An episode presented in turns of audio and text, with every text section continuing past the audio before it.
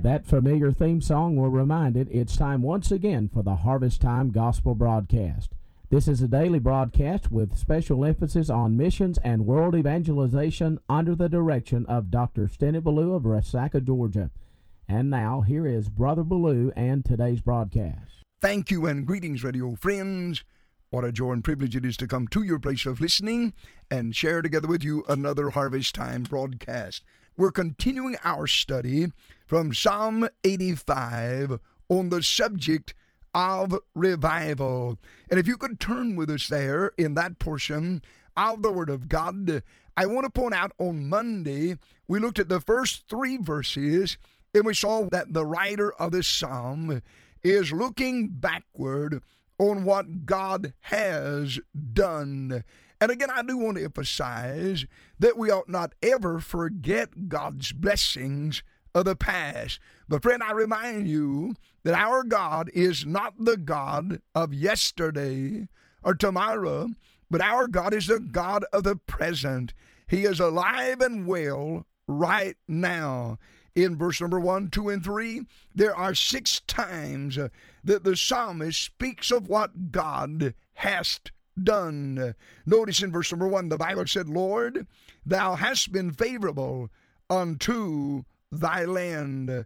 Thou hast brought back the captivity of Jacob. The Bible said in verse 2 Thou hast forgiven the iniquity of thy people, thou hast covered all their sins. And then in verse number 3, the Bible said, Thou hast taken away all thy wrath, thou hast turned thyself from the fierceness of thine anger. Six times he looks backward at what God has done.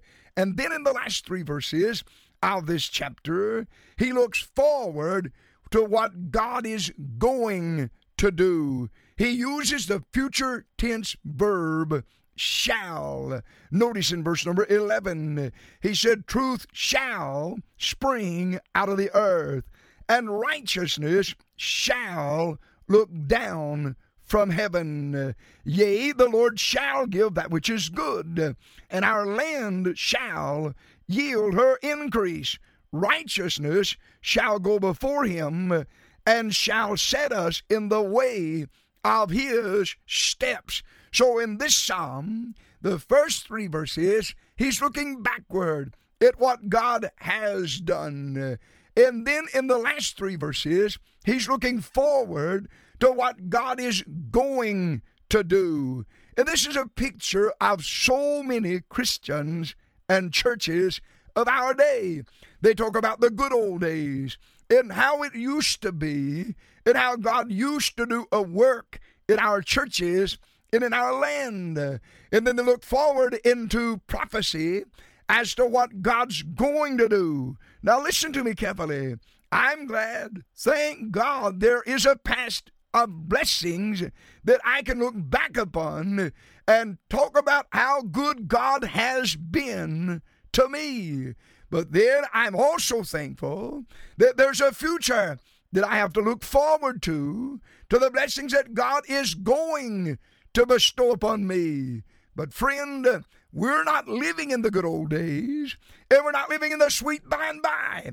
We're living in the nasty now and now, and we need a revival for the present day that we are living in. Uh, and so the psalmist cries out in verse number four Turn us, O God, of our salvation, and cause thine anger toward us to cease.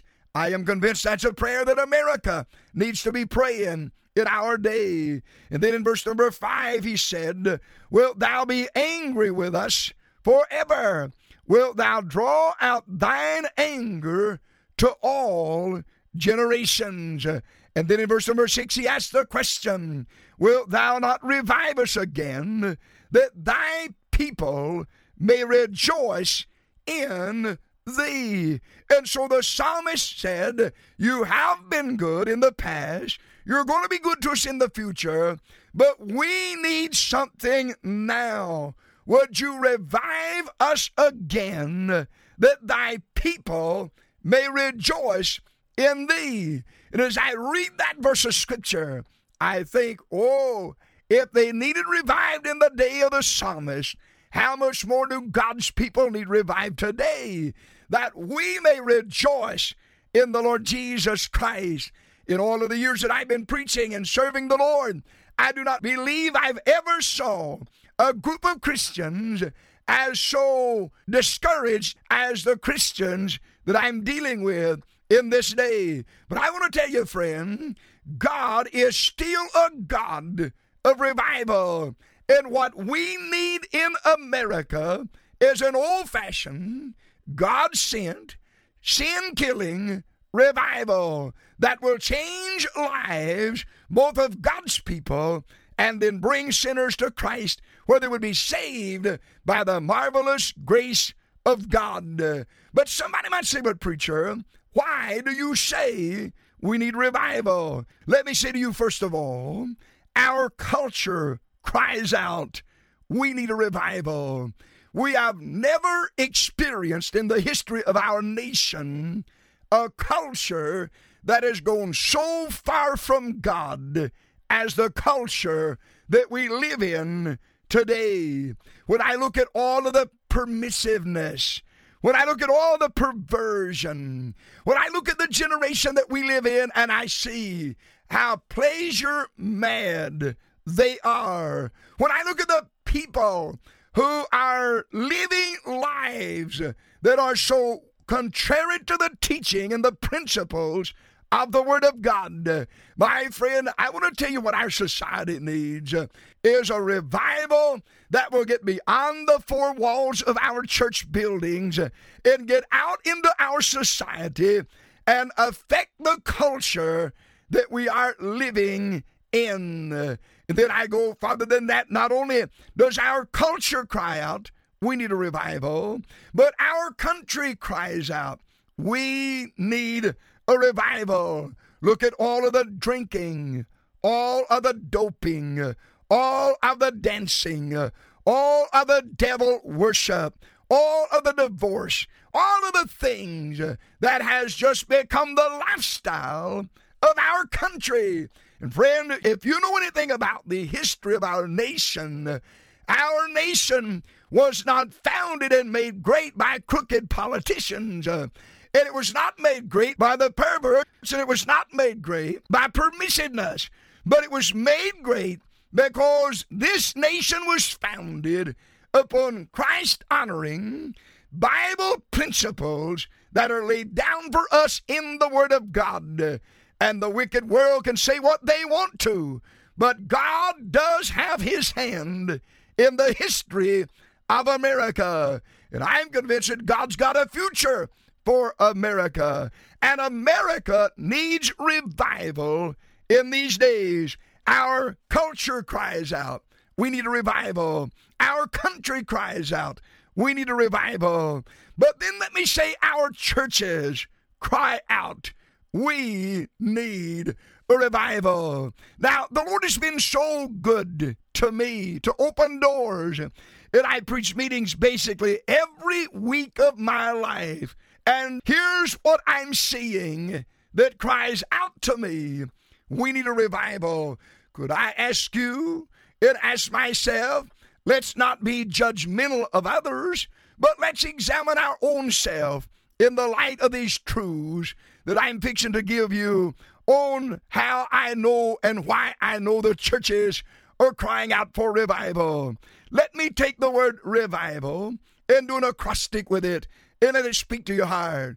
Friend, there's a great need for revival when churches are filled with rebellion instead of repentance. When I look at the letter E, I'm reminded we need a revival.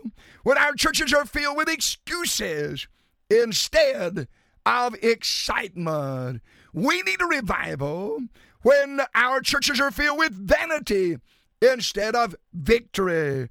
Oh, God, deliver us from the dead state of apathy that so many of God's people have gotten into.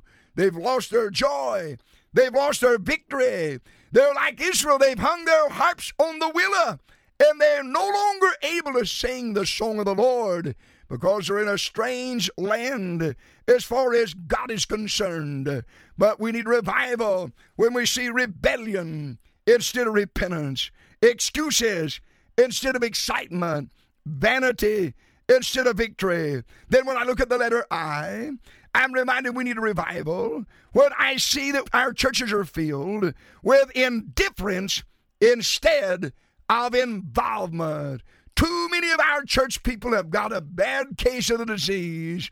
Let somebody else do it. Then when I look at the letter V, I'm reminded we need a revival. When our churches are filled with vagueness instead of vision. My mind goes to the story over in the book of Mark where the Lord touched a man's eyes and he said, What do you see? And he said, I see men as trees walking. And the Lord touched him again and said, Now what do you see?